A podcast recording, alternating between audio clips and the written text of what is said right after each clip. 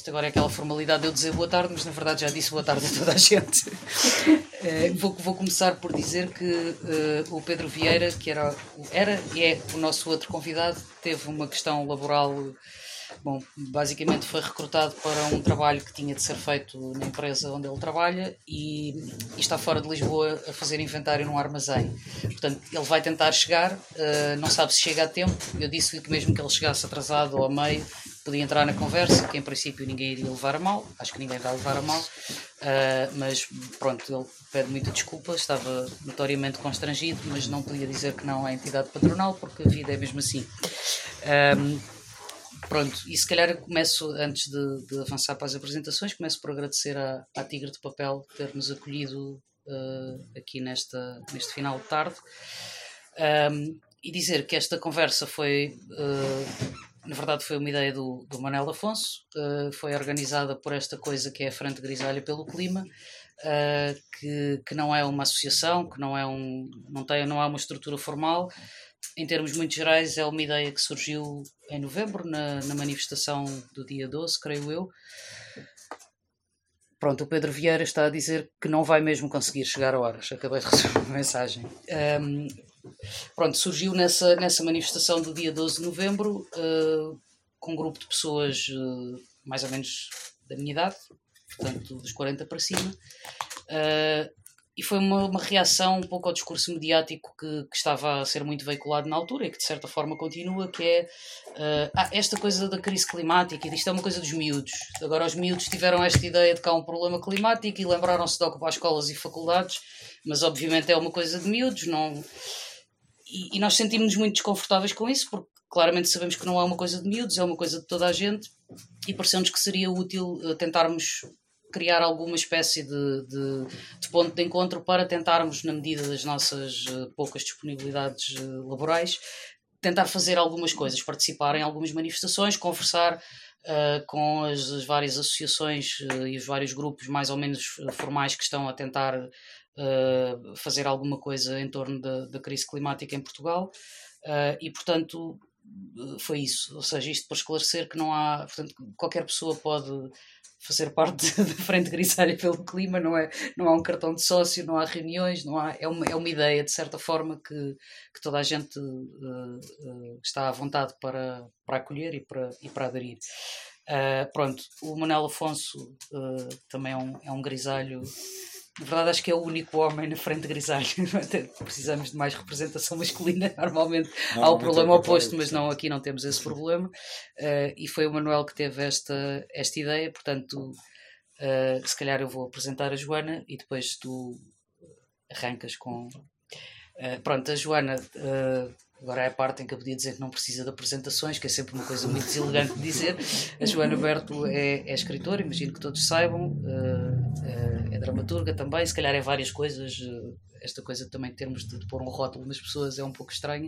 Mas tem uma série de livros publicados, entre romances, contos, livros ditos infantis.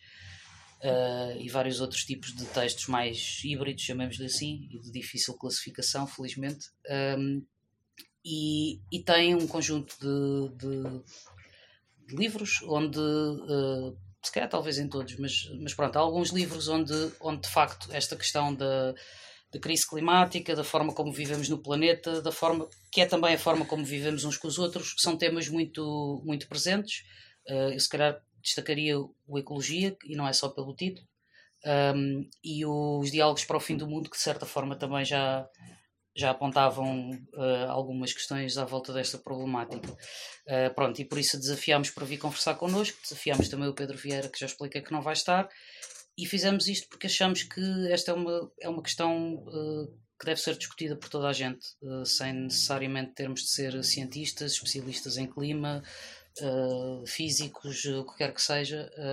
é um assunto que nos interessa a todos e, portanto, cabe-nos a nós ocupar o espaço público e discuti-lo. Portanto, Joana, obrigada por, por teres vindo. uh, pelo convite. E, e, vamos a isto. Um, sim, mais uma vez, obrigado a toda a gente. Um, quer dizer, nós, a ideia é fazer isto em jeito de conversa, não é? Mas sim. nós pensámos já aqui nos tópicos, algumas coisas assim, para, para dar logo o salto por cima daquela parte inicial em que as pessoas ficam mais se calhar envergonhados. Uh, na verdade, o, o, primeiro tópico um, em que tínhamos pensado tem precisamente a ver com, aqui, com a forma como a Sara terminou. Nós, uh, o primeiro título que, hipotético que surgiu para esta conversa era Não sou especialista, mas. Que é aquela frase uh, muito de Facebook, não é? que agora vou opinar sobre a Ucrânia, amanhã sobre sobre o chat GPT, não sei o quê, começamos sempre com não sou especialista mais. Um, e, e, neste, mas que de facto, no, no que diz respeito à, à, questão ambiental e em particular à, à, crise climática, um, portanto, há uma componente muito forte uh, científica, física, não é? Estamos a falar de átomos, moléculas. Uh, partes por milhão, CO2, uh, albedo, coisas assim. Não é? E, e hum, a primeira, no fundo, um, como é que, como leitores, como pessoas que escrevem ou que estão à volta uh, do, do, dos livros e como cidadãos em geral, como é que podemos entrar nesta conversa um, havendo isto, não é? Ou podemos encarar que a, que a própria literatura e os livros são uma especialidade que também tem aqui lugar, ou, ou pelo contrário, vamos abolir as especialidades? Enfim, o que é que, que, é que pensas sobre isso? Então, bom dia, uh, boa tarde. Uh, há mais gente a chegar, portanto precisamos de mais cadeiras. Ah, afinal precisamos de mais cadeiras. Então, começamos a ali a Rita. Apertamos aqui, vá.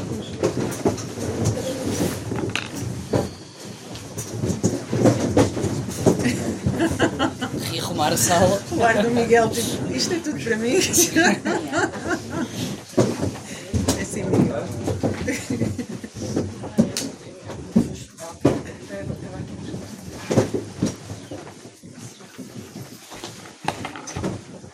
Então, é certo que eu não sou especialista, mas nem sequer naquilo que faço sou especialista, ou seja, acho que há sempre um caráter de de aprendiz e obviamente que não se espera desta conversa nenhum caráter material, técnico de um, hidro, aqua, aqua, agro, qualquer coisa.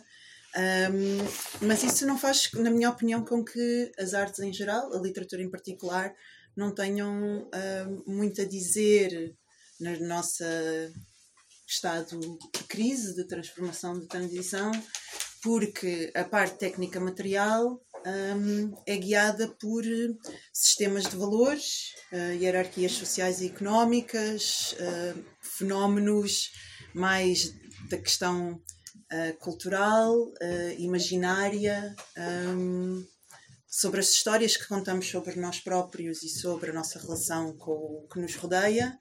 E eu acho que isso é, está no centro daquilo que, que fazem os artistas.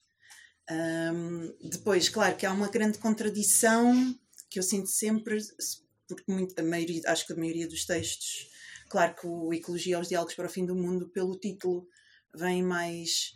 Um, apresentam-se mais diretamente a um público que tenha esse interesse, mas eu acho que quase tudo o que eu escrevo está, pelo menos, preocupado com essas questões de, de porque é que porque é que habitamos assim o nosso mundo, porque é que nos relacionamos assim uh, uns com os outros.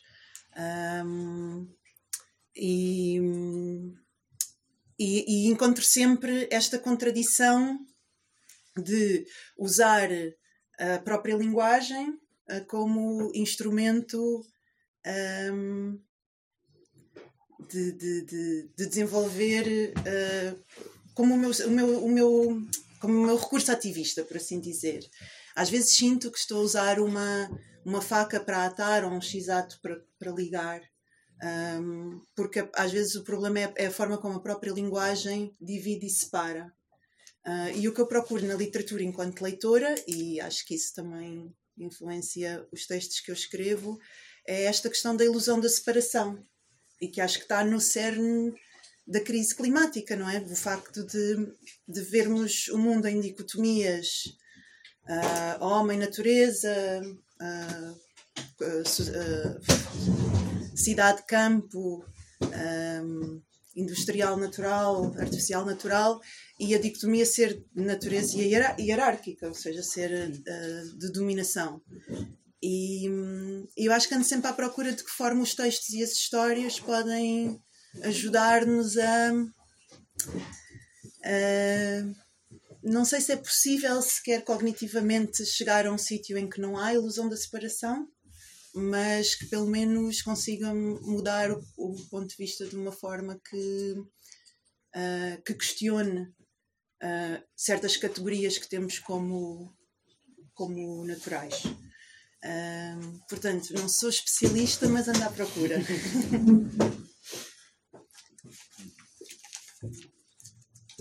Não sei se tens alguma Uh, sim, eu tenho aqui coisas mais, mais focadas na, na, nos livros, mas, mas isso, isso partia, pegando no que estavas a dizer, uh, essa contradição, até é uma coisa que, que, sempre que escreves, independentemente de qual é o tema, pronto, haverá livros em que se calhar podemos identificar alguns temas ligados a, à crise climática ou aos problemas ambientais de forma mais direta, noutros não, mas portanto isso é uma coisa que atravessa toda a tua escrita. É isso que estás a. É, é, é aquilo que me faz escrever. Agora, hum. eu não sei se às vezes não, uh, não se perde na forma ou acabou de me acontecer. Maurício já vai ser chamado à, aqui à, à entrada. Um, uma coisa que acontece muito com a ecologia é um, as pessoas não, não entenderem, não, não, não é não entenderem no sentido de não perceberam a mensagem, mas é para elas ser descabido o título ser uh, ecologia. Ah, e depois, na verdade, não se falar de, ou da natureza em perigo, sim, ou de animais. Não é verde, não é sobre a selva, não tem peixinhos, não. Sim. É, na realidade, é uma história de um mercado, não é? É, é uma sociedade em que começamos a pagar pelas palavras ditas. Uh, e então é tudo sobre mercados, sobre hum, quem pode ou não pode, o que é que acontece se a linguagem fosse privatizada. Um, e, muito, e é um ambiente, são ambientes muito urbanos, não há propriamente aquele, aquele, aquele campo, aquela, aquela, aquilo que esperamos às vezes de um livro que diga ecologia na capa. Hum. Um, e o Maurício, como a maioria das pessoas, acabou por pegar numa piada que eu faço lá no fim e achar que era por isso que ele se chama ecologia. Mas é muito comum. Estou-te aqui a pôr no. Um, e e para mim, aquele livro, sempre, apesar de muito antes de eu escrever esse capítulo final, era o que estava a explicar lá fora, um, aquele capítulo final apareceu quase como uma pequena paródia por, por o livro se chamar Ecologia hum. e eu chegar à página 500 hum. e ainda não ter uma árvore, ou não sei, ainda não ter. Um, mas na realidade, na minha cabeça, ele sempre se chamou Ecologia porque todas as conversas, todos os grupos de ativismo, todos os movimentos, uh, todos os debates que eu tinha acabavam por uh, afunilar em questões de lucro, ganância, um, uh, mercado. E, e, eu achei que um livro sobre ecologia tinha que falar de mercado. Sim, na verdade, os problemas, sei lá, se discutirmos a questão do, do gás ou dos combustíveis fósseis, é por questões de mercado que não, que não se alteram as coisas, não é? Não, não é porque seja impossível. Uh, assim, portanto, nesse sentido. Sim. Porque os átomos e as. Ou seja, eu acho que nós já temos o conhecimento suficiente para fazer a transição uh, e por isso é que voltamos sempre à questão de, de, das hierarquias e dos valores. Uh, o facto de não termos, não sei, carros a hidrogênio ou carros não poluentes nas ruas e continuarmos a depender maioritariamente dos combustíveis, combustíveis fósseis, não é porque não tínhamos conhecimento para, para um, estabelecer outras infraestruturas ou porque isso fosse uh, um desastre social que toda a gente perdesse o emprego, porque sabemos que pode haver transições para os empregos verdes, certo? Sim. Um, é mesmo porque isso não está nas nossas prioridades. E eu acho que, e pronto, isso tem um, subjacente toda uma visão, uma, uma visão do mundo, do estar no mundo, um, um antropocentrismo que ainda tem dentro um androcentrismo, porque depois as questões do feminismo e da justiça social não estão desligadas de, de tudo isto. Um, portanto, eu acho que a literatura continua a, ter, a arte em geral, a, a, o coletivo, estas conversas continuam a ter, a fazer todo o sentido hum, na questão da, da, da luta climática. Hum. Mas gostava de imenso saber o que é que o Pedro Vieira tem a dizer sobre esta Eu posso- Eu posso me telefonar, mas não sei se ele está a Alta voz. inventariar coisas, não sei se. Mas vamos ter que abrir, nem que seja Claro, um bocadinho, porque senão eu claro. sinto-me com cada um de cada lado. Sim, para é, eu não sei se, se ainda conseguimos acomodar mais pessoas aqui, porque, porque confirma-se, chegou mais gente. Pois, afinal, Afinal, precisamente. mas eu- eu já não há cadeiras, é isso? Ok. Ah, Mas podemos pelo menos chegar à mesa e fazer uma segunda fila de cadeiras, ou não? Não, acho que já não há cadeiras. mas não estão acessíveis. ah então. Ali dentro. atrás. Mas queres que eu vá lá buscar? Dá. Vou tentar. Vamos, vamos tentar resolver o problema dos assentos. Não conseguimos dos combustíveis. Já pensámos. Agora, onde é que elas encaixam? Não estava à espera disto. Ou disse? isso, tens que fazer aqui uma Já temos de fazer mais- isto. Temos de fazer mais encontros destes. Depois estás cansado. Pois foi, deixámos. Estamos numa página prática. Estava tão pouca gente e normalmente não vem muita gente deste género. Assim, Então, sabes, que era mais. Estamos mais próximos uns dos outros, não é? Claro, É não, mais descontraído. Mas de facto, estamos aqui. Isto é engraçado. Esta. Se calhar podemos ir fazendo notas para a gravação sonora. Mas de facto, Não, não há um não dia, as que pessoas se, estão só a arrastar cadeiras. mesa um bocadinho mais Sim, vamos, mas eh, podem só. Espera que são três cavaletes. Ok. Ah, ok, tá Não, bem, Está tudo controlado. Eu estou a agarrar aqui na. ok. Eu tenho. Tá. Tá? Este aqui também está a meio. Neste momento tivemos a mover a mesa, dada a enchente. Sim, continua tudo bem. Provámos que a transformação é possível. Sim, isto foi uma parte informativa para explicar que há lugar para todos. e que em conjunto conseguimos. Só dar um jeitinho. Não, eu, eu pronto, eh, estava aqui a dizer à, à Joana assim, eh, neste. Entretanto, que, que um outro tópico que eu tinha pegado e que agora vou, vou repegar à mesma, apesar de já teres passado por ele, tentar eh, se calhar desenvolver um bocado mais, é, é isso, eu acho que. sei lá, nestes debates, isto é muito eh, sobre clima, etc. eh, de facto, é muito normal eh, as opiniões eh, eh, polarizarem-se, mas até no sentido conceptual, é? Ou seja, estamos sempre a discutir entre os, o otimismo e o pessimismo, entre hum, o, o- o desespero pela catástrofe, um certo voluntarismo que põe no indivíduo a, a- a, responsabilidade em mudar tudo, etc. É? E de facto, às vezes parece que, hum, eh, que não temos os conceitos, que não temos as palavras ah, para abarcar uma questão co- com, esta dimensão e, e ficamos ou assoberbados ou, ou numa espécie de ping-pong entre caixinhas que não, que não abarcam tudo isto. Hum, e esta parte é a parte que tu já disseste, não é? Ah, não, eu às vezes fico a pensar é. hum, no fundo há um desafio, não é? Não, não diria que é uma impossibilidade que é, nós, mas nós crescemos nesta cultura e escrevemos ou lemos ou pensamos dentro desta cultura, ou seja, os próprios, a própria linguagem, se, se não houvesse caixas, ela também não se desenvolvia, porque no fundo é, as palavras, as frases, etc., também são caixinhas, não é? Hum, e, e- e hum, não sei como é que é possível, ou, ou se, se tens exemplos de, de gente que tu gostes de ler, ou de ver, ou de ouvir, eh, que consiga fazer este exercício de saltar para lá do, das, da visão muito dicotómica com, que, com que estamos habituados a trabalhar, não sei. Sim, acho que há vários autores que a mim me têm inspirado. eh, às vezes, é o, é o sem dúvida que há livros que já são propostas, então, sobretudo no século XXI, que, que se encontram nomes para o Cli-Fi, por exemplo, que surge acho que em 2007 e, e desde os anos 70 que aparecem os ecocriticismos.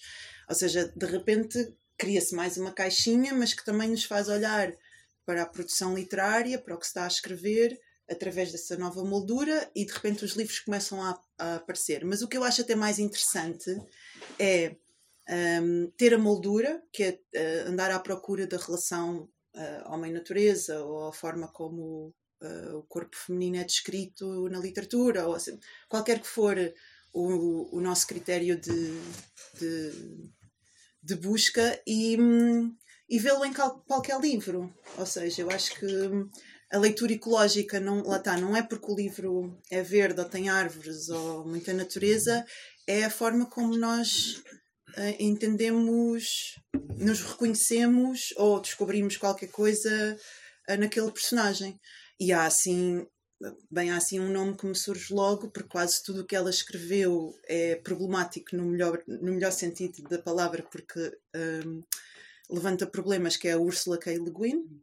Uh, não só nas suas ficções, uh, mas também na, nas pró- na própria teoria, o carrier bag theory, né? o, a ideia de, de, de fazer contrapor a uma forma mais uh, fálica de contar histórias com um herói, com uh, setas e orientações, a ideia de uma bolsa, não é? de uma sacola, onde, onde fôssemos recolhendo o que vem e tecendo, não é? também, há esta, também há muito esta imagem do, do tecer, do labor de, de, de- das tecituras uh, ligados a, a esta escrita, e é um nome que me, que me vem logo.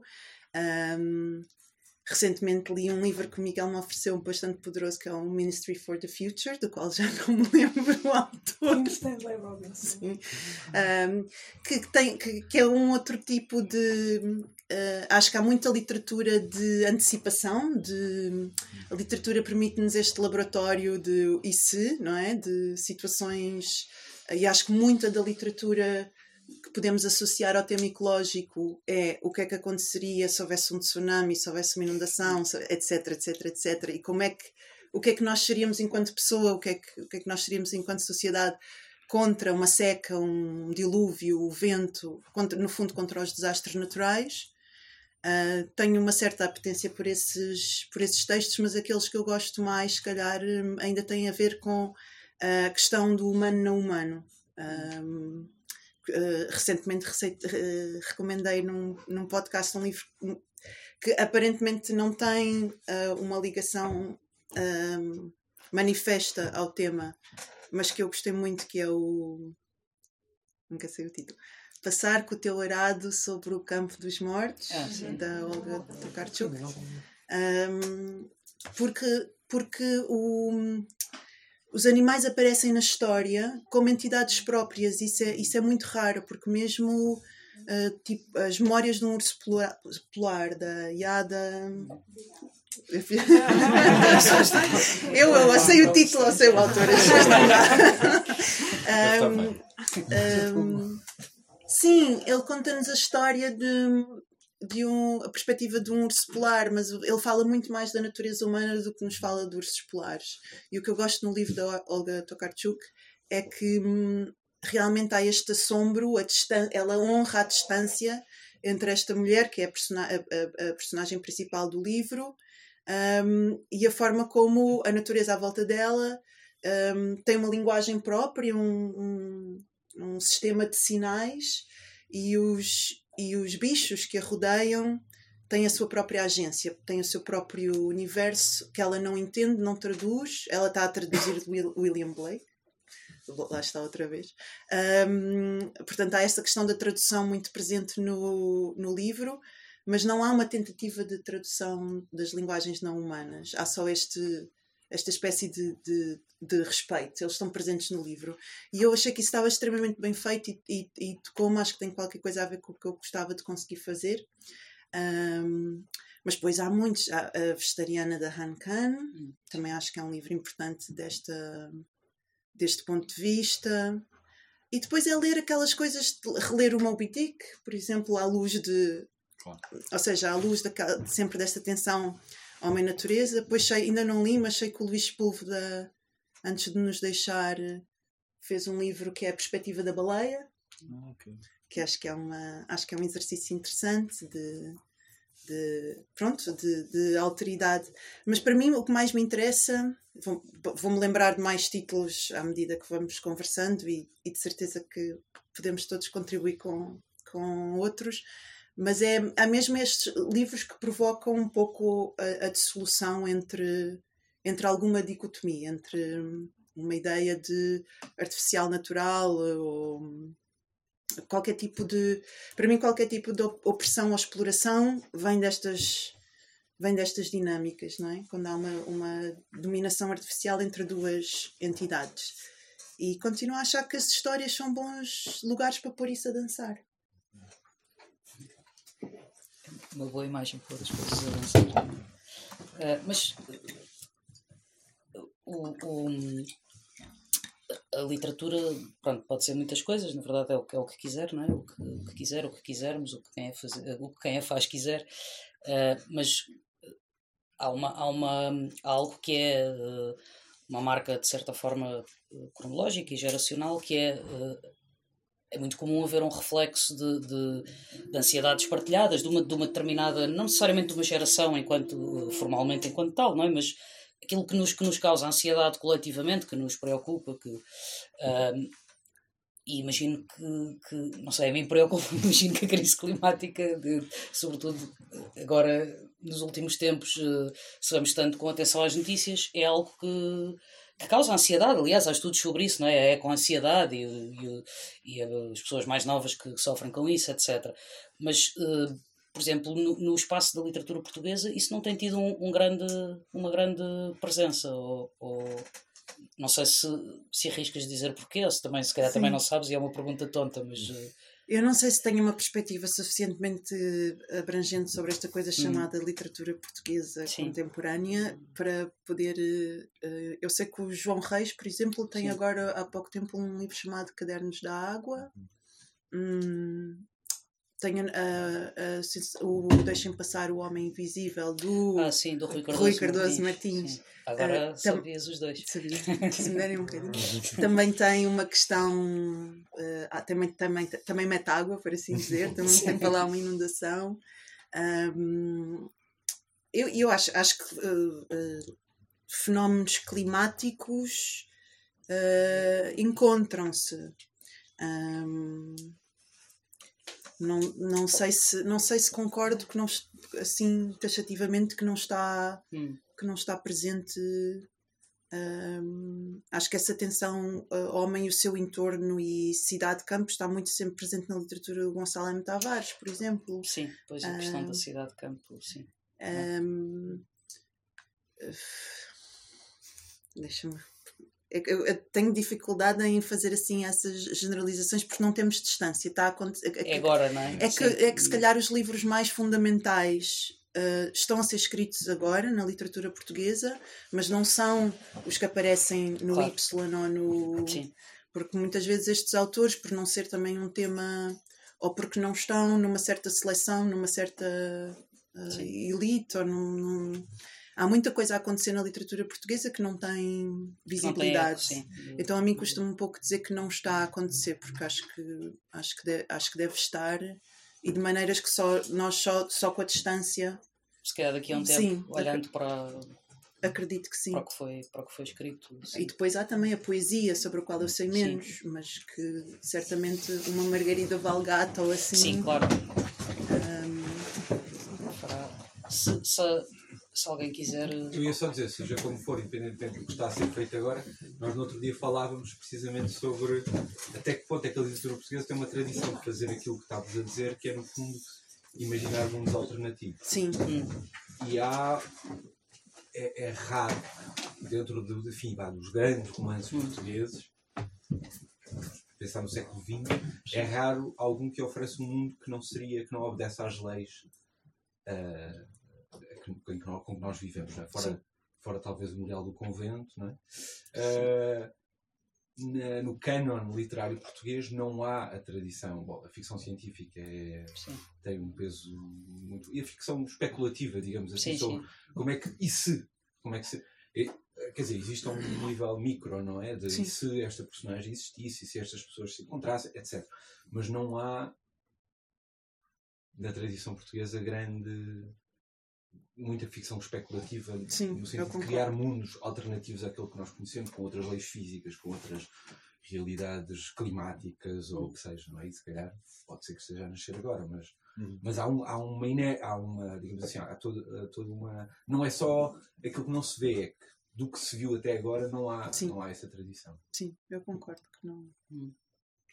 Mas há, eu só estou a lembrar-me de uma. Eu ainda por cima não li o livro, vou falar de um livro que não li, mas do Aquilino Ribeiro Hum. ah, fez um livro em que denunciava, ahm, antes de haver eucaliptal, houve pinhal, não é? Houve a destruição da, da, da floresta que ainda restava, para Salazar mandou plantar pinhais em todo o lado. E, e há um livro que cujo título. Esperança, já se lembrar. Ah, que que ele fala disso. Qual? É, é mesmo. lobos sei. É mesmo esse. Ah. É. Os mais. É, não é? Pronto, porque eu ainda por cima não li, mas ouvi uma, uma palestra precisamente sobre o eucaliptal e sobre o que antecedeu o eucaliptal em Portugal, que foi o pinhal, que ainda não, não, não se fala tanto. E Pensa-se que até é bom haver é pinhais, mas não, o pinhal também foi uma, uma coisa que implicou a destruição de floresta autóctone.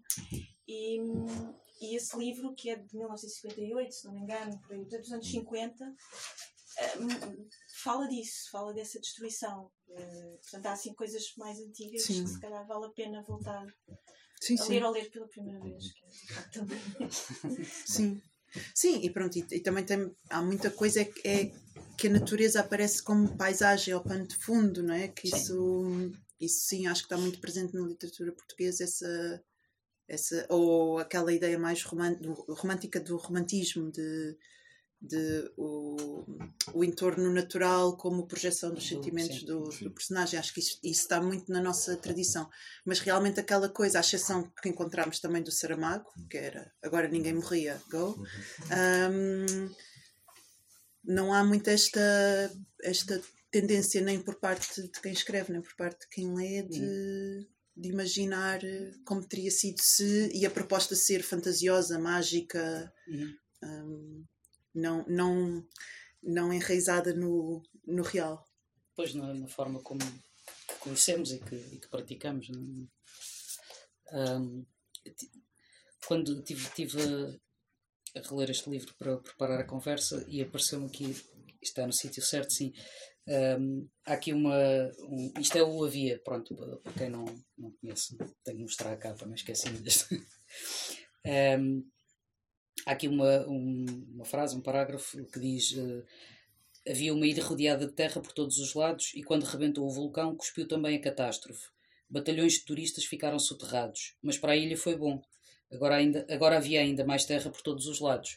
Eh, e eu estava a ler isto e, e estava, eh, pronto, tomei nota e, e estava a pensar naquela, naquela ideia que às vezes eh, lemos ou escutamos pessoas falarem sobre isso, a ideia de uma do planeta se ter capacidade para se regenerar a si próprio, mas às vezes parece que esquecemos este pequeno detalhe que é, se calhar o planeta regenera-se a si próprio, nós é, talvez já não estejamos cá se isso acontecer. Ahm, não sei se isso é uma, é, é uma coisa que, que alimente muito a tua, a tua inquietação quando escreves. Sim, é assim, eu se, eu se não me importasse com o sofrimento e a morte de milhões, estava tranquila, porque acho que o planeta, acho que o planeta, acho que o planeta não está em perigo. Pois. Acho que pode acontecer imensa coisa e o planeta vai ah, melhor ou pior. Ah, pronto, agora é, é mais, para mim é mais uma questão civilizacional Hum.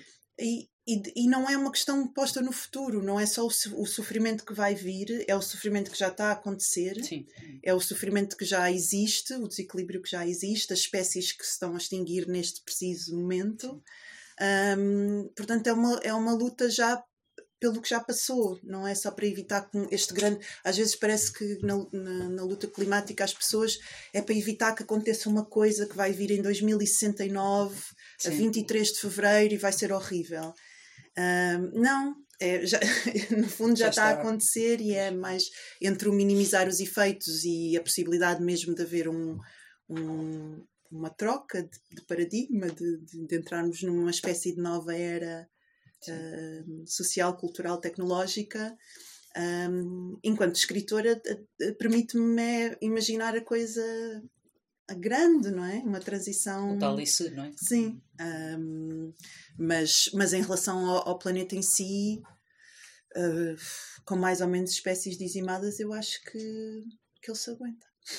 Pois, nada indica que vá implodir, não é? Sim, Sim, não acho que é por aí. Mas às vezes aquilo que recebemos, nomeadamente da, da cobertura mediática, uh, aponta um pouco para essa ideia, não é? Das coisas, temos de fazer alguma coisa para evitar o que vai acontecer. E, e depois esquecer-me, sei lá, há, há pouco tempo, há pouco tempo, já foi há um ano, acho eu, uh, li uma, uma, uma reportagem no Washington Post que, que, foi, que ganhou um Pulitzer e que está disponível, dá para ler online. É uma, não sei como é que ele se chama, é uma daquelas reportagens, é multimédia, pronto, tem lá uns gráficos que mexem e tal no computador, uh, mas que é, um, é, uma, é uma reportagem assustadora sobre agora, não é, não é uma daquelas reportagens que vai falar com cientistas e que vai pedir dados para o que é que vai acontecer daqui a, suponhamos, 10 ou 20 anos, é uma reportagem que os jornalistas vão a determinados sítios do planeta onde neste momento já não é possível a vida Sim. humana. Exato. Ou seja, já, nós já não conseguimos viver ali. E aquilo é assustador. Uh, e às vezes, se calhar isto também não é uma pergunta, porque imagino que não tenhas uma resposta, mas, mas às vezes fica a pensar como é que esta reportagem, por exemplo, que ganhou um Pulitzer, portanto, ela terá sido, terá sido muito falada, nomeadamente nos Estados Unidos, mas eventualmente noutros sítios. Foi muito lida, uh, foi, ainda por cima uh, ficou disponível gratuitamente, portanto, qualquer pessoa pode ler, não é? Nem, nem há aquele argumento, ah, mas eu, eu não, não conheço porque não, não posso pagar a assinatura, não, não li. Uh, e como é que não e como é que continuamos a falar como se como se as coisas fossem acontecer no futuro não é? já estão a acontecer uh, já, já não podemos viver ali e se calhar vamos ter outros sítios desses muito em breve uh, a espalharem-se não é? Uh, e pronto e quando dizia que não era uma pergunta claro não, não, não te convidámos para vir aqui dar respostas sobre Sim, porque não, é que não reagimos mas esse é também um dos meus fascínios é porque é que já temos tanta informação ao nosso dispor Uh, existem desde narrativas a gráficos, a números, ou seja, todo o tipo de sensibilidades um, como as pessoas vão de responder melhor a um filme ou, um, ou, ou a um gráfico, uh, mas a informação está aí e ainda assim não me parece mudar rigorosamente nada a nossa conduta. Isso é um. E eu acho que isso é um bom é um bom desafio, lá está, para os especialistas não materiais uh, tecnológicos, porque tem mesmo a ver com, pronto, com a natureza da nossa percepção, da nossa relação emocional com o futuro, uhum. com. Um, ehm, mesmo na questão, há bocadinho estava a pensar sobre, sobre esta coisa do fim do mundo ser o fim de, de, das sociedades, das civilizações humanas sobre uhum. o mundo e que o mundo passaria ótimo até melhor sem nós. Um, uma, uma, uma coisa que, que é sempre muito difícil de eh, representar em termos narrativos, mas que é muito potente, é mesmo a nossa própria insignificância temporal. É? E aqui era preciso um especialista. Mas para falar da, que, é, que é, uma é apenas uma sexta extinção, uh, que somos naquele gráfico das 24 horas, nós aparecemos no último segundo e realmente, quando uma pessoa realmente se, se alinha emocionalmente e concebe isto na sua grandeza cósmica ou qualquer coisa, um, é tudo, é tudo muito diferente de, de, emocionalmente muito diferente e, e por outro lado quase, quando quase não importa ou, ou certas coisas uh, que, que, que, guiam as nossas vidas e o nosso cotidiano tornam-se mesmo muito, muito irrelevantes. O desafio é como é que se consegue transpor, às vezes, essas, essas sensações, né? essas, esses estados alterados de consciência em que conseguimos, por exemplo, não ver a separação ou ver outra escala do tempo, como é que se consegue transpor isso para uma história? Hum. Uh, escrita, ou para um filme, ou para um objeto artístico, também sem que ele se torne pedagógico, porque Sim porque a infografia faz as coisas mais impactantes que eu vi acerca de essa coisa do segundo, né? De, uhum. um, eram animações de 10 minutos no YouTube, não é? Mas que têm o seu, têm o seu, o seu efeito. Um, Perdi-me um pouco em relação, mas, mas porque não era uma pergunta, eu estava só a dizer que, que, partilho contigo esse, um, essa preocupação, mas eu acho que é, eu acho que é mesmo fascinante um, e, e, costumo falar também, quando falo da, história de Roma, que ela nasce de umas conversas que eu tive com jovens, muito jovens da, da, da, da, da luta climática, um, que depois acabaram por desaparecer no processo criativo do livro e não tão. Está lá muito na entrelinha, mas não é, obviamente, o tema, acaba por não ser o tema do livro, um, que era a forma como a questão da maternidade hum. ou da paternidade, ou seja, isto não é, não tem, aqui não há uma questão de género, é os rapazes e as raparigas que têm hoje 20 anos um, explicarem-me com muita segurança e muito de forma muito assertiva porque é que não fazia sentido para eles pôr uma criança num mundo que eles já preveem e acreditam emocionalmente uhum. que um, que vai ser um mundo complicado, sem acesso à água potável, com grandes discrepâncias económico-sociais. E, e apesar de tudo, porque eu trazia esse tema tanto na minha vida como na personagem que estava a escrever, eu sentia, eu sentia já um salto geracional forte com a minha geração, para quem, um, para quem como qualquer, pronto, qualquer, qualquer geração, não, sei falar das anteriores, mas uh, sobretudo põe-se a questão do quero ou não quero, não é? Uma uhum. questão pessoal, depois posso ou não posso, Sim. uma questão económica. Um, e, e, dificilmente eu tinha conversas com amigos da minha idade em que o, em que o fator de mas vamos pôr uma criança num mundo em crise ecológica fosse realmente um fator decisivo. Hum.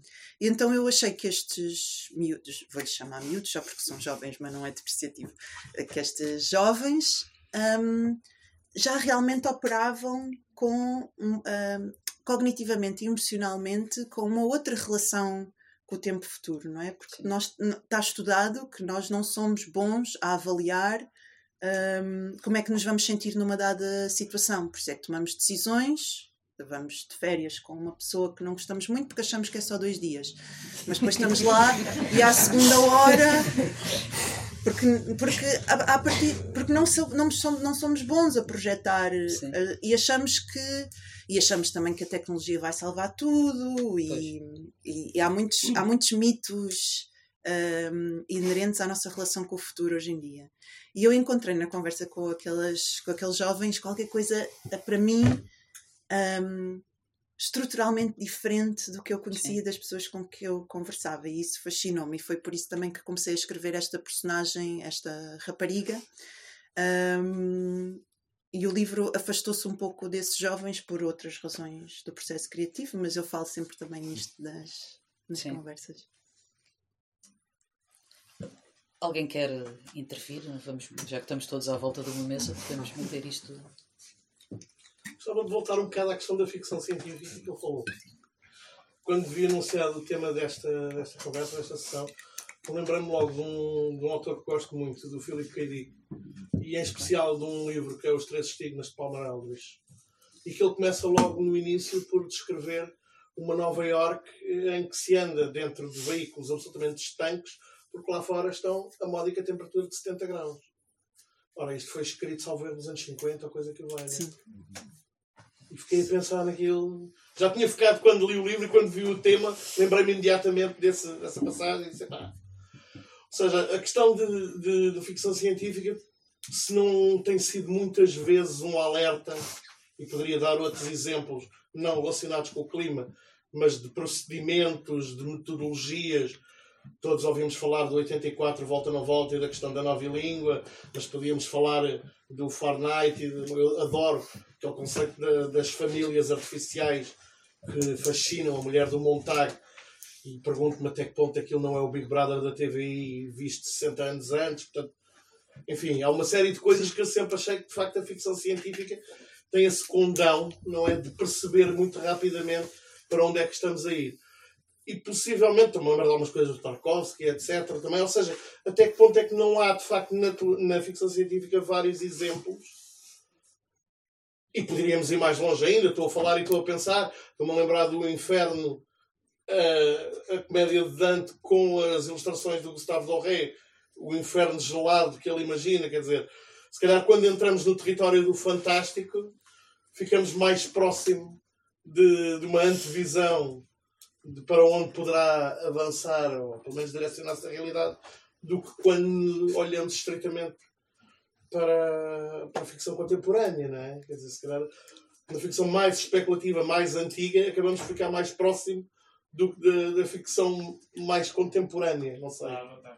Mas tenho muito essa percepção que, de facto, a ficção científica é sempre um grande aliado para percebermos para onde é que as coisas podem ir. E como ela já teve uma época mais dourada do que o que tem hoje, Uhum. por diversos motivos, isso eram outras conversas, se calhar hoje não é tão arrojada como já foi em tempos e por isso ter conseguido efeitos mais visionários, digamos assim, nesse sentido Sim. do termo, para, para seguir o raciocínio. Mas queria só acrescentar essa coisa do, do, dos três estigmas do Paul Morales, que lembrei-me logo Sim. daquela Nova Iorque com 70 graus. Eu concordo, eu concordo contigo, eh, tanto premonitório como só de simulacro, não é? Essas histórias permitem-nos só. A questão é que se há alguma, não sei se há alguma, a forma como nós lemos esses livros. hum, hum, pronto, não sei se eu sou exemplo, eu gosto bastante de ler ficção científica, mas e não os leio com. Eu gosto, no geral, de ler livros com elementos fantásticos de qualquer. eh, também é uma discussão que temos tido por causa da moda da autoteoria e da autoficção, que às vezes faz-me falta um pouco de, de, de qualquer outra coisa. Mas, mas não, sei se, não sei se desapareceu, porque eu acho que agora um, um, eu senti muito quando, quando apresentava o, o Ecologia, que foi re- recebido como uma distopia, apesar de não ter sido escrito como uma distopia. Um, falava-se muito de um regresso das distopias, muito à volta das séries, do Handmaid's Tale, da Margaret Atwood, e. um, ou seja, eu acho que nisso nada mudou. Ainda continuamos à procura na ficção desse espaço laboratorial do, do IC. Um, agora, porque é, que, porque é que editorialmente, ou, ou em termos de volume de leitura, hum, as pessoas não se entusiasmam tanto ou não leem aquilo com um valor de verdade, leem. Porque é que, porque é que o, o, o facto de ser fantasia é depreciativo, não é? Hum, isso agora já são mais per- perguntas que eu tenho do que. É porque é tu falavas da questão do Saramago. O o Saramago está, de facto, no âmbito da literatura especulativa, porque todos os livros dele praticamente começam com o IC, mas não num universo reinventado. Ou seja, há um elemento disruptivo num universo que nós já reconhecemos. Sim, Enquanto que aqui, de alguma forma, quando se fala de utopias e distopias, fala-se de um universo em que as traves mestras, os conceitos, as bases a que chegamos são distintas daquelas que conhecemos hoje, não é? não sei, não sei mas nós essencialmente não reconhecemos-nos. Hum? Eu acho que essencialmente reconhecemos-nos. É Nova Iorque. Não, mas por É exemplo. Não, eu, eu, eu ia só sugerir que nós pensássemos nestes termos. Há ficção científica que, que projeta eh, mundos alternativos que são extrapolações de tendências que nós reconhecemos absolutamente daquilo que existe agora. Não é invenção, por isso é que há aquela grande discussão sobre a divisão entre fantasia e, fantasia e ficção científica. E depois ah, arranjámos aquele termo de ficção especulativa para parar, parar o debate, não é? Não queremos aquele debate famosíssimo entre a Ursula Le Guin e a, e a, e a Margaret Atwood. Ah, com a Margaret Atwood dizer não faço ficção científica e a Ursula Le Guin dá fazes, fazes, não é? Tens é uma definição diferente. Tens uma definição diferente da minha. Portanto, há um debate muito interessante. Ah, mas, por exemplo, estávamos a falar de, de Nova York quente, aquecida. Eu, eu sugeria, por exemplo, a Nova York 2000, ah, ah, 2020 e 40, do Kim Stanley Robinson, que nos apresenta uma, um- uma Nova York sub, ah, ah, completamente submersa, ou parcialmente submersa pela, pela, pela subida do nível das águas. Ah, e é um livro muito interessante. Eu, eu, eu ah, dou aulas, de, dou, dou- tenho cursos de, de ficção climática na, na Universidade Nova de Lisboa e os meus alunos ficam sempre muito perturbados com esse livro porque dizem porque é que depois da catástrofe esta vida recriada é tão atraente porque ah, por- ou seja nós temos este casamento entre utopia e distopia portanto há realmente uma distopia ah, mas há depois ah, uma reinvenção de uma maneira de estar num mundo completamente diferente por uma pequena comunidade que sobrevive e que se organizem cooperativas e que colabora, etc, etc, porque o poder desapareceu, digamos. Mas uma das coisas que, essa pergunta que estavam a fazer há bocadinho, o que é que toca mais? Eu acho que é completo. Eu, eu, eu, eh, como digo, eu ensino isto há anos. eh, ano para ano, os resultados são diferentes. Quando eu digo o que é que vos tocou mais, a, lit- a literatura sobre alterações climáticas contemporânea, a, a realista, perdão, eh, que nos, nos apresenta cenários que nós reconhecemos, existe agora, é assim, eu percebo perfeitamente o que é que está a acontecer, ou projeções de futuro, eu acho que nunca há unanimidade. Ok. Ah, e há gente, e- e- porque o, o- fenómeno da literatura realista é que nos apresenta cenários perfeitamente reconhecíveis e em que a identificação ah, com as escolhas ou com os paradoxos com que os personagens se encontram é, é muito mais fácil. Porque não implica isso, não é o, não implica o imaginar e se implica se fosse eu e se fosse eu agora. Ah, e portanto eu acho que é um pouco difícil nós fazermos essa escolha entre dizermos este funciona mais ou que não funciona mais. Eu, a- a- se me calar, há um, um estudo interessantíssimo que foi publicado na Nature ah, ah, que resulta de estudo de uma, de uma, tratamento de uma série de outros estudos que perguntavam só isto: o que é que funciona mais? Assustar as pessoas ou dar esperança às pessoas em relação à ficção climática. Chegaram à conclusão que é impossível tomar uma decisão do público em que ambas funcionam. Sim. Ah, que uma, um, ah, por exemplo, ah, nós, nós lemos a Ecotopia do Calan Barres, que foi es- escrita no século XX, e nós dizemos, bom, eu gostava de viver aqui, não tenho bem a certeza, isto é, etc, etc. E temos um bocadinho de suspeita da, da, da ideia de esperança de podermos reinventar-nos completamente, etc. Mas é muito difícil nós termos respostas absolutamente decisivas sobre o que é que funciona mais. Mas Eh, funciona as- alguma? Parece que funciona. Eu, eu só queria. Estávamos Funciona bocadinho a falar do que funciona. Um exemplo, posso dar só um exemplo do que funciona, que é um exemplo que eu conheço bem, que não vem da literatura, mas vem, vem do documentário. Um, e, e vem, por exemplo, da influência extraordinária de um documentário de 2010 que se chama Gasland, a Terra do Gás, e que é um documentário sobre, as, passa-se nos Estados Unidos, sobre as, as consequências da prática de, da fratura de, de- de- fracking. de fracking, exatamente. Eu estava a tentar traduzir isso em português. Pronto.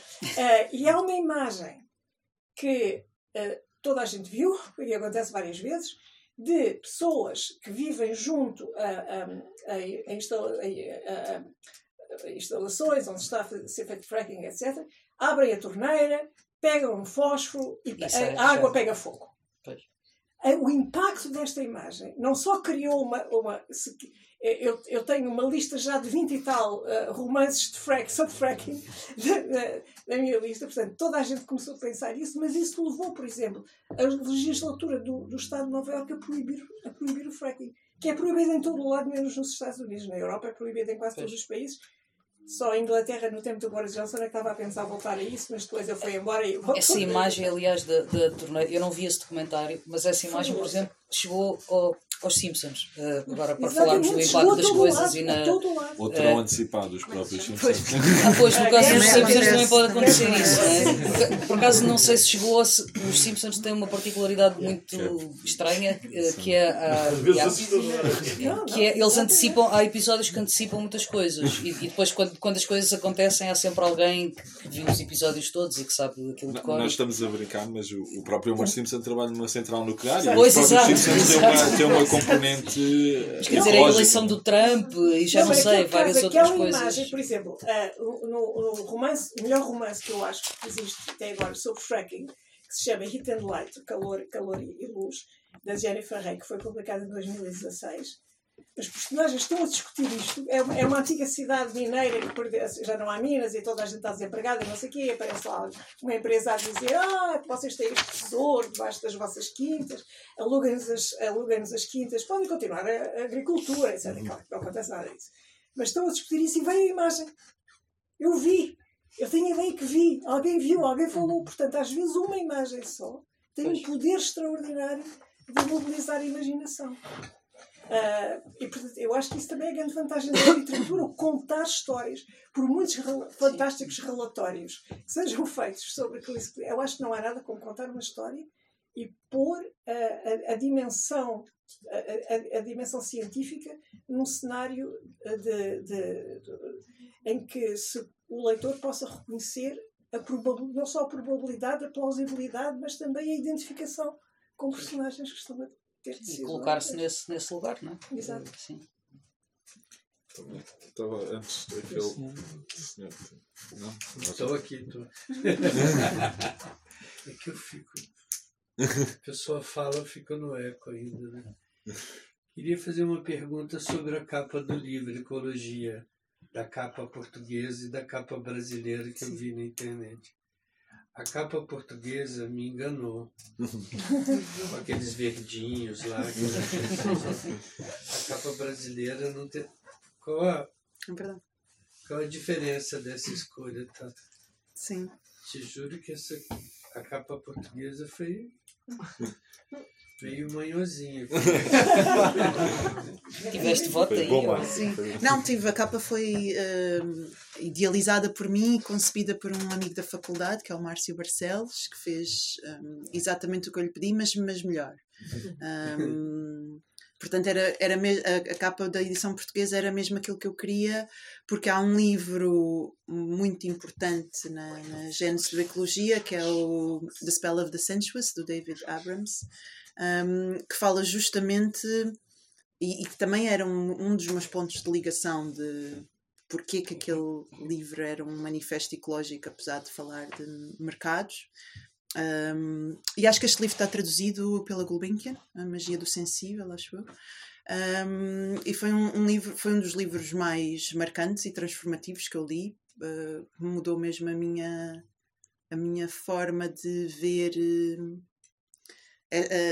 lá está, de, conseguiu realmente dissolver certas dicotomias um, e que tinha a ver com a forma como a, ling a linguagem, linguagem vem, sai, é, uh, aqui a, a própria linguagem uhum. trai, um, da natureza onomatopeica do, do riacho, ou do uhum. pássaro, ou do vento, ou de aquela, aquela visão dos índios navarro, de que no fundo, quando falamos uns com os outros, trocamos movimentos de vento, não é? Que mecanicamente uh, é, é, não, é, não é assim tão metafórico, não é? Porque há aqui, há, há, para eu estar a produzir som, há aqui ar em circulação.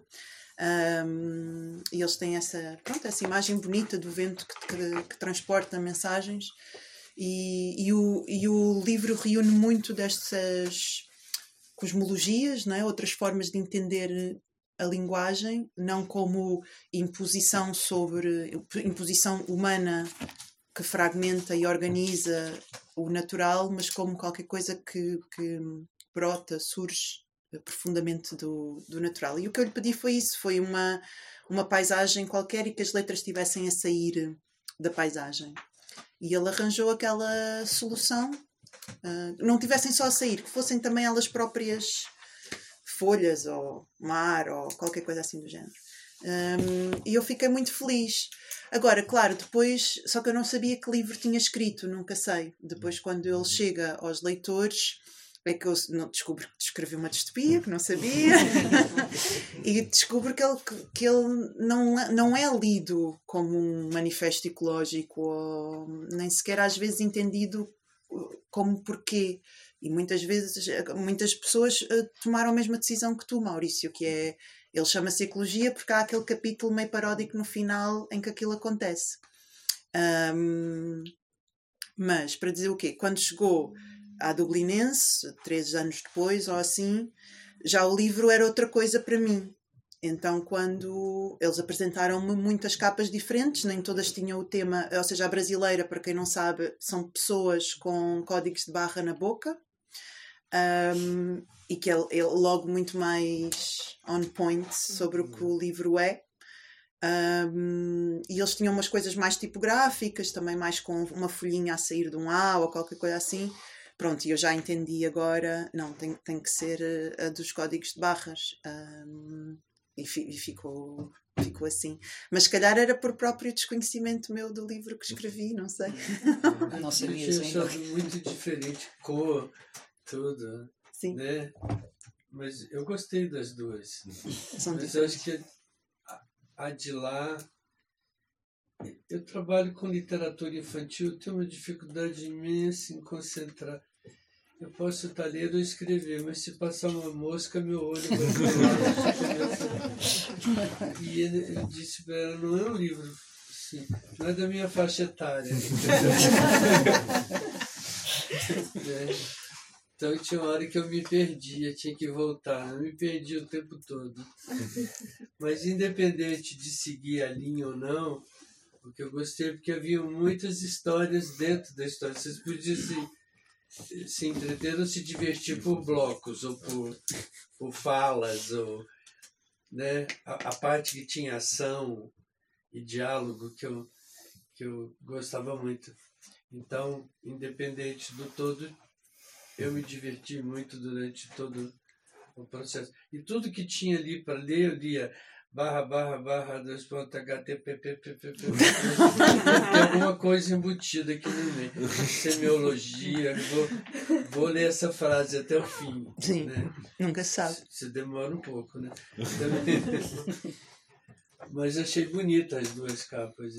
Queria saber só a diferença. Sim, no fundo, a, a, prima, a portuguesa é como eu vejo o livro e a, e a brasileira é como os leitores viram o livro. Portanto, a, a segunda ganha.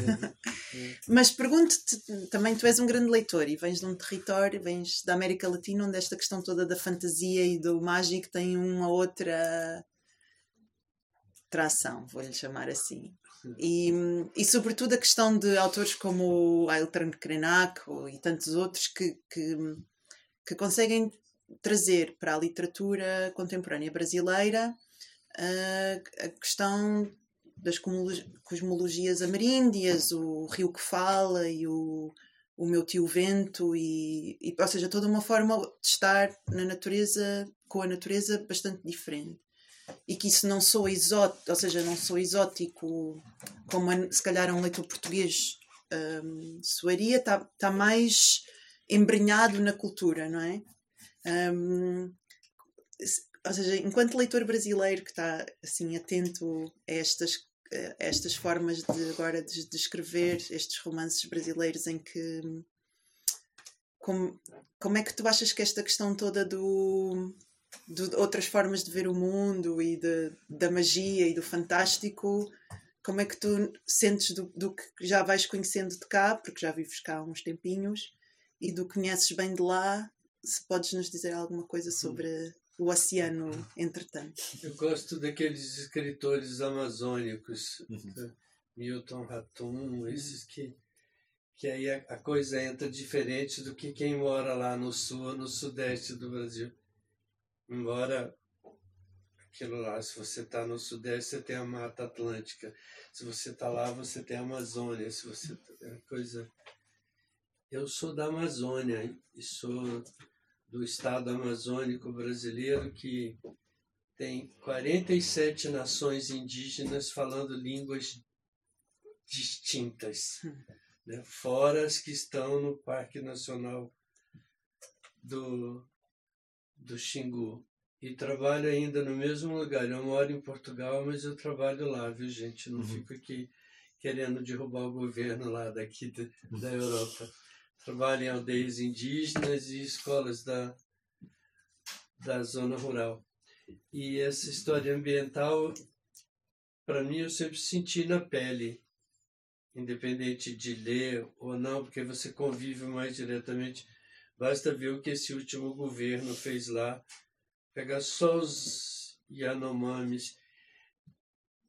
Isso aí supera qualquer ficção.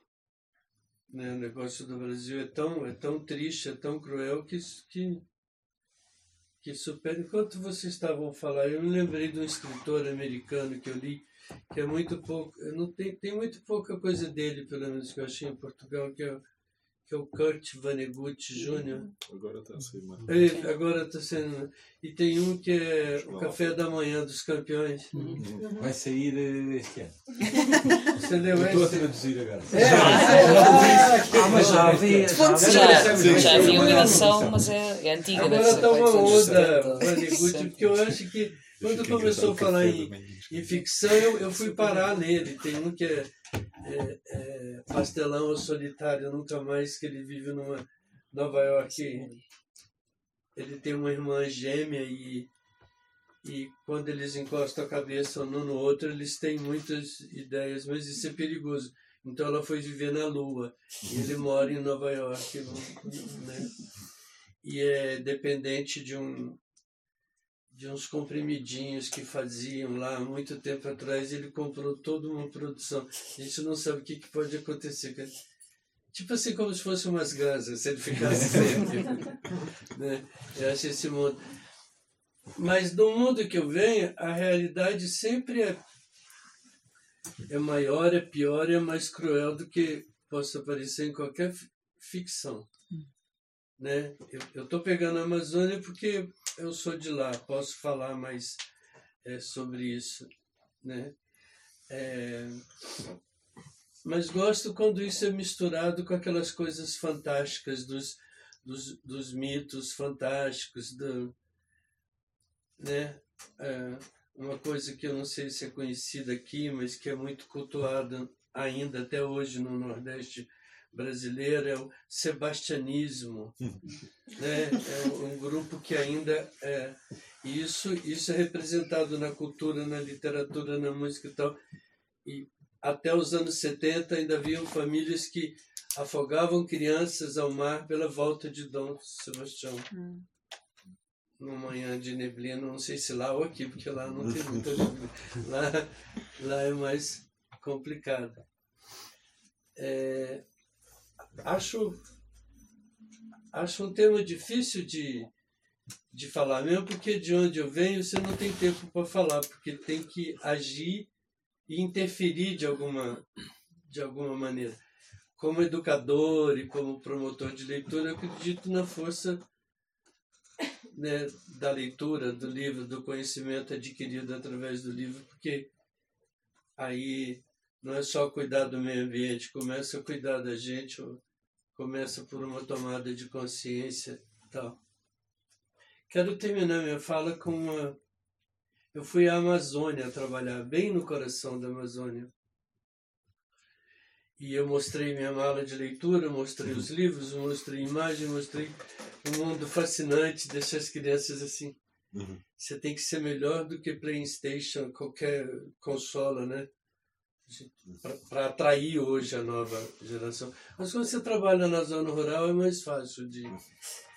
E depois que eu terminei tudo, uma menina amazônica ficou meio assim do lado, e quando eles ficam do lado, eu sei que é algum segredo que querem compartilhar, alguma coisa. Né? Assim, então, qual é, né? Sim. É, ela perguntou para mim assim: Você conhece morango? Aí eu falei assim, até já comi. Eu senti até deu uma engolida. Mas imediatamente entendi o drama e disse assim, mas vou te dizer uma coisa, não é minha fruta favorita. Os, os morangos no Brasil não são tão docinhos como aqui, né? são bonitinhos e tal. Falei, não é minha fruta favorita. Ela falou, qual a sua fruta favorita? Eu falei, saputi que é uma fruta amazônica. Saputi. Que, por sinal é, é deliciosa mesmo. Para mim, eu devia ser a rainha das frutas. E falei de taperebá, ingá, graviola, cupuaçu, tudo que ela conhecia. Né, para finalmente perguntar. É, falei, e de onde é que você conhece morango? Ela falou, não conheço. Mas no livro de história da minha escola tinha morango. Eu fiquei pensando naqueles putos que selecionam, filhos da puta na verdade, que selecionam livros para criança no Ministério da Educação, num país daquele tamanho, né? numa Amazônia tão rica, você criar exatamente o desejo de morango. Eu dei um tratado de morango para a menina. Falei, nem tudo é morango, é tudo coisa de morango, morango é azedo. Fiz uma campanha. Também é ecologia anti-morango, porque para nós brasileiros, nós somos muito novos ainda né, na história. Tudo que vem de fora é melhor, é mais bonito. Né? Quando eu comecei a trabalhar na Amazônia e pedia texto, as mocinhas escreviam. As mocinhas de 16, 17, 18 anos que estava à espera daquele, daquele homem que vinha vir de São Paulo e levar ela para uma vida melhor, né? Sempre parece que a vida é melhor onde a gente Não está, não. ou não está, onde o outro está. E nós sabemos que isso não é, não é verdade, né? Mas acaba sendo uma função da leitura tratar desse tema. Falei demais. Não, não, então. Posso só perguntar uma coisa, porque há um corpus fantástico de literatura no Canadá, de eh, autores das Primeiras Nações, e na Austrália, de autores aborígenes, e nos Estados Unidos, de autores nativos. Não há ainda eh, um escritor, eh, escritores qual é De, de origem De origem indígena. indígena. Ah, ah, agora, há sim. Há o Ayrton Krenak, há vários. Há vários eh, Falem sobre estas questões. é, agora no Brasil se- você não pode falar mais nada porque tudo é preconceito. Não pode falar mais índio. Tem que falar indígena. Pronto, é Não pode falar negro, tem que falar afrodescendente. Tem, tem uma torta, um bolo, um doce que faz no Brasil, que vende na pastelaria, chama nega maluca. Mas agora não pode mais chamar a torta, então ficou assim. É, é uma torta afrodescendente Mas com é alguma disse- desabilidade. Que nome é que disse do autor? Tem o Ayrton Krenak, é, que esse é um dos, ele é um dos mais famosos. é, mas posso te ficção. dar uma relação Não é depois. ficção. Não é ficção. Não, Não é é ficção que eu estava a pensar. Não. Ah, de ficção. Sim. De, de, de, eu não, desconheço. Conheço bons livros de escritores, eh, mesmo amazônicos, mas com grande formação intelectual. Principalmente no teatro. O Márcio de Souza é um homem que faz ficção em torno da Amazônia. Escreveu sobre a, a estrada de ferro Madeira Mamoré, que é onde teve a extração da borracha e que morriam todo mundo de malária. Márcio de Souza é bom. Por acaso estava-me a lembrar o, primeiro livro, ainda em muito em criança, que me despertou para, para uma consciência mais ecológica, foi de um brasileiro, agora está-me a faltar o nome, mas vai saber de certeza, que é o Grande Lagarto da Pedra Azul. É do. É, um, é o. Ai. Está no Google. Começou a falar, pensei que era É Zé Mauro de Vasconcelos. É sobre o Grande Lagarto da Pedra Azul. A mim, eh, É, ó, Isso, isso. Não, eu nem, nunca nem ouvi falar. é sobre um. Papiniano Carlos. Ah, Exatamente, Papiniano Papiniano Carlos conheço o nome, mas o livro não. Pronto, por acaso eh, o- ocorreu. Mas o Luís queria aqui dizer umas coisas. Não, quer Não? dizer, pronto, sim. ah, sim, estava a pensar numa coisa, pronto, é- é- eu também gosto muito de ficção científica mas- e não, acho que é um mistério, também percebo porque é que nunca teve mais tração em Portugal. Eu lembro da Caminha ter, ter um concurso nos anos 80 para, para obras, autores portugueses e tal, mas a coisa nunca apanhou, nunca apanhou muito. Mas o que eu estava também, ah, acho que vale a pena partilhar um bocadinho é, é, um- é um poeta Alberto Queiro, pronto, toda a gente leu na escola e para mim foi assim um, um choque quando eu li quando tinha 16 ou 17 anos, não gostava de poesia e, e, e há, e, quer dizer, nós conhecemos aquilo tão cedo, é uma coisa que está tão entranhada na nossa cultura que é quase impossível ler pela primeira vez e com um olhar fresco, mas uma das coisas que ele realmente tenta fazer é falar na, na tal alteridade da natureza e, e a questão da alteridade que, que a Joana mencionou e que para nós eu acho que é mesmo muito difícil aceitar que hum, não só as outras pessoas não são como nós, não pensam como nós, mas depois existem outras espécies que são ainda mais diferentes, existe todo um mundo físico, etc., que não quer saber nada das nossas regras ou das nossas leis, ou o que é que nós achamos que é simpático, ou- ou- ou etc. E, e essa, essa, essa diferença realmente é, é, é abismal. E quando nós temos realmente, pronto, e agora vem a questão do livro da Joana, quando nós temos um sistema de acumulação e de exploração, não é? Em que a atividade económica vai crescendo de forma exponencial, mais tarde ou mais cedo nós íamos começar a embater contra algumas deste- destes limites, não é? Que, é? que é a situação em que estamos agora, mas, mas eu acho que o Alberto Queiro também já, já fala um bocadinho nisso, quando ele diz, que é que, o que é que- quando ele pergunta o que é que o vento que passa te diz, ele diz, ele diz-me que é vento, que já passou, que vai voltar a passar, não diz nada pessoalmente, é uma coisa separada de mim.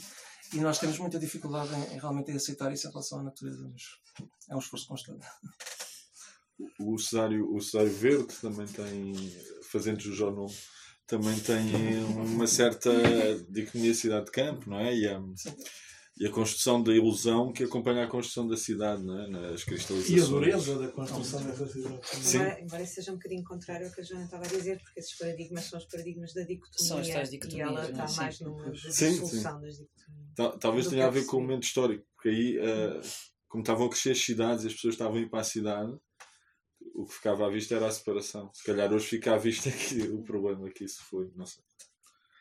E mesmo assim nós também fomos contribuindo para a construção. E digo nós todos, não, não, não consigo nem tenciono pôr uma margem de modo nenhum. Mas todos os dias contribuímos de alguma forma também para o, o aumento e para a propensão dos problemas. Eu costumo dar muitas vezes este exemplo quando, quando essas conversas vêm à baila. Há muita malta a fazer, por exemplo, manifestações contra a extração do lítio. E marcam as suas manifestações através do seu telemóvel pelo WhatsApp. Toda essa gente estaria disposta a deixar de ter telemóvel, conseguiria conceber. O telemóvel é aqui apenas um exemplo, há N outras coisas.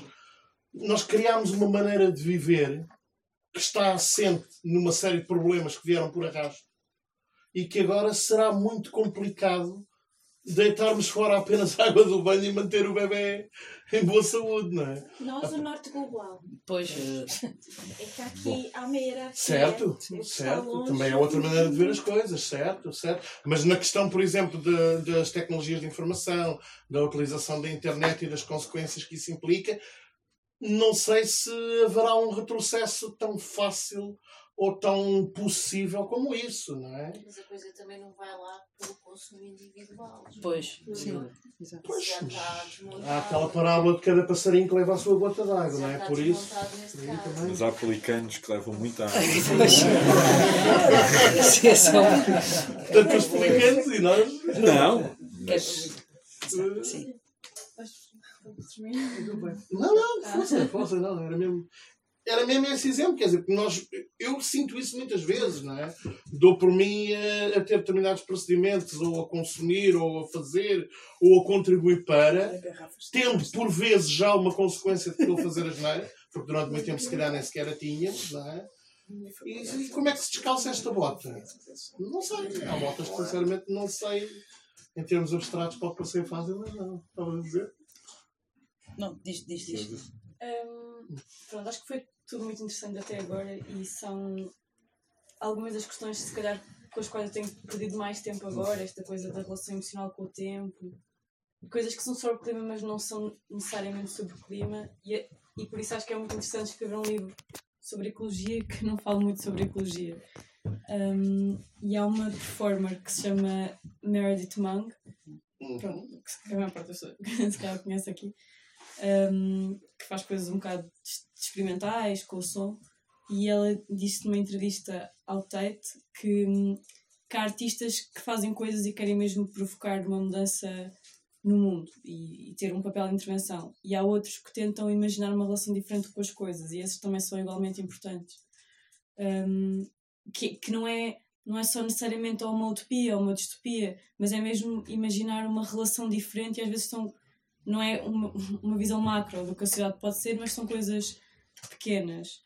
E também sobre isto, sobre a literatura infantil, porque eu acho que quanto mais cresço, mais leio literatura Hum. infantil, porque acho mesmo fixe. Um, e houve um livro que eu li quando era quando tinha pai 11 anos, 12 anos, e foi também a única carta que eu já escrevi a um autor que me respondeu. Foi uma altura, uma cena tipo. Um, que Quem é foi o autor? O Philip Pullman, dos, da Bússola Dourada. His Dark Materials, é pronto, a trilogia. Os Reinos do Norte responderam. Sim, sim. respondeu. Eu estou na altura, tipo, recebi uma carta. fiquei tipo, E o Harry Potter, pronto, mas esses livros que são livros que são sobre fantasia e, sobre, e no Philip Pullman em específico, porque, porque ele tem essa questão dos demons, do- dos animais que são a consciência, um, que também é uma relação com a natureza diferente, não é? Que é próxima e que, que é uma coisa inerente à pessoa. Se o animal morre, a pessoa também morre, que é uma boa uh, analogia para pensar nisso. Mas pronto, acho que foi um livro que, passado algum tempo, me fez pensar em muitas coisas sobre Deus, porque aquilo depois é uma coisa um bocado toda anti a igreja e anti não sei o quê, mas escrito para crianças. E eu, na altura, quando escrevi uma carta, era católica. E até disse, ah, eu não acredito muito nisto, porque é tudo obra do acaso. Mas foi uma coisa mesmo. Mas acho que foi muito importante para me fazer eh, essas questões. E o Harry Potter a mesma coisa, sobre poder, desigualdade e coisas que não tinham, se calhar, não eram explicitamente sobre isso, mas também eram. Um, e acho que há muito campo nisso para uma literatura que não é necessariamente ecológica, mas também é. Pronto, acho que esse. E, e coisas que nós lemos outra vez agora e, e tipo, ah, ok, isto é sobre ecologia. Mas não é. Mas há muita coisa. de, eh, young adult, como é que se diz em português? Young adult Jovem novels. Jovem. Sim, sim. Pois, há muita coisa fantástica Sim, sim, sim. eh, que toca exatamente nisso. Há um livro de, de um autor, uma autora aborígene eh, da primeira nação do Canadá, a Abinache, e, e chama-se os, os, os Ladrões do. Meryl Thieves, os Ladrões do. Como é que se chama isto, Meryl, em português? Desculpa, eu penso medula- ser bem medula. Da medula, exatamente. Ah, em que exatamente a história são jovens, jovens ah, ah, têm bem 12, 13, 14 anos e estão sozinhos num mundo, num mundo distópico e têm a ideia se nós pudermos voltar àquilo que era a, a, a te- a nossa terra antes de sermos expulsos da nossa terra, com o saber nativo acumulado, nós podemos regenerar a terra. Portanto, há coisas muito, muito, muito interessantes. Eh, eu se calhar vou perguntar a alguém da livraria se já, se já fecharam. a- Pronto, há aqui questões laborais também, vocês têm a vossa vida, não é? Temos que os nos aproximar do final. Ok. Mas, por exemplo, acho que este senhor também Sim. que está aqui queria dizer Quem qualquer Ah, coisa. está a tapar, peço desculpa, É. não estava mesmo aqui no Mas se calhar, se quiser dizer mais alguma coisa, depois encerramos. Sim, claro, claro, claro que sim. Então, Esse senhor sou eu. Sim, sim. A senhora, é ótimo. Eh, não, eu, eu- eu estava a pensar numa, sobretudo em coisas que se disseram na primeira parte da conversa, que eu já cheguei depois de isto ter começado, que é um problema da, da eficácia da mensagem, não é? Eh, as pessoas dizem, pá, há tantos documentários, há tantas coisas animadas que mostram como o mundo está, está numa decadência enorme, não é? Como a natureza está a ser completamente pervertida. E, portanto, e a ideia pá, do fim do mundo eh, que não é uma ideia propriamente recente, é? É uma coisa recorrente, não, é? não só na literatura, como fora da literatura, na religião, na, sei lá, nas ideias em geral. A ideia do fim do mundo é uma coisa que está sempre presente. E, e- e o que eu- isto tem a ver até com a minha própria prática enquanto, digamos, ambientalista, não é? É que há uma certa um certo tipo de mensagem catastrofista que não serve propriamente à causa. Quer dizer, quando, quando a mensagem eh, é, é tão negra, não é? E tão persistentemente negra, eh, banaliza-se. E é paralisante. não é? Como? É paralisante. E é paralisa. paralisante. É, é- é- é quase como Ana Arendt quando falava da banalização do mal, não é? As pessoas habituam-se não é? a viver com o mal e, e- e, portanto, é, é mais um menos um, não é? E esse é um problema sobre o qual é preciso refletir, acho eu, não é? Eh, porque hum, eh, as pessoas não conseguem viver, acho eu, com a ideia, eh, para já as pessoas não conseguem conviver com a ideia da morte, não é?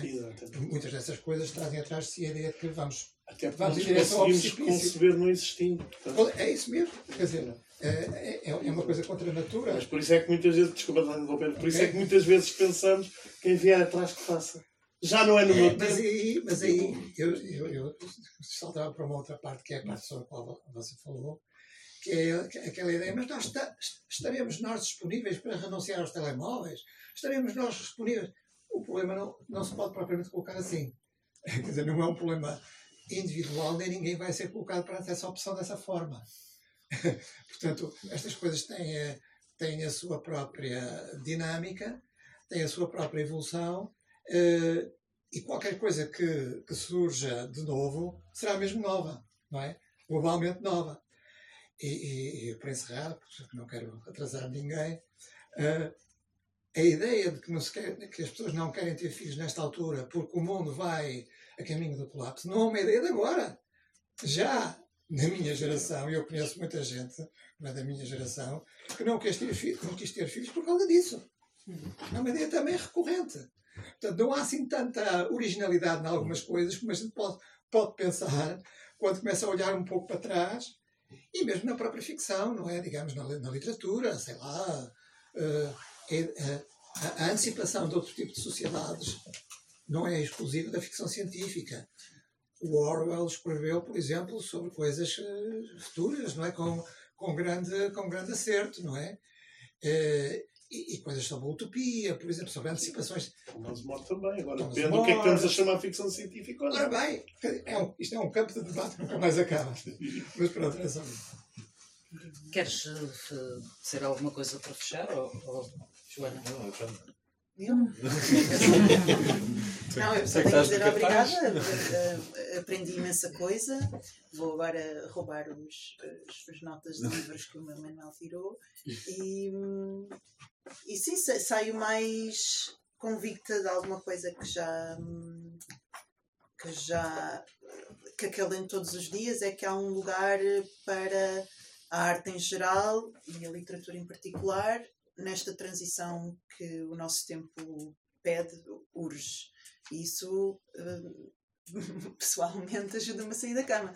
Eh, portanto, para mim foi ótimo, mas acho que os, organizadores deviam fechar. Sim, tu- se calhar fecho mesmo a dizer que tu vais ter um livro brevemente, ainda não, ainda não, Ah, não está. momento Deve, publicitário. deve estar publicidade, não. Então já está em pré-venda na relógio d'água. Acho que é natureza urbana, não Chama-se é? mesmo Natureza Urbana, é um conto pequenino. Hum, acho que vão reconhecer tudo o que eu disse, porque é mesmo sobre esta dicotomia do que é que é artificial e do que é que é natural, e a cidade enquanto reorganização de elementos naturais, e, hum, e sobre a nossa relação com a, com a alimentação baseada em animais. Ok, ficamos à espera. E olha, muito obrigada por, por teres eu. vindo.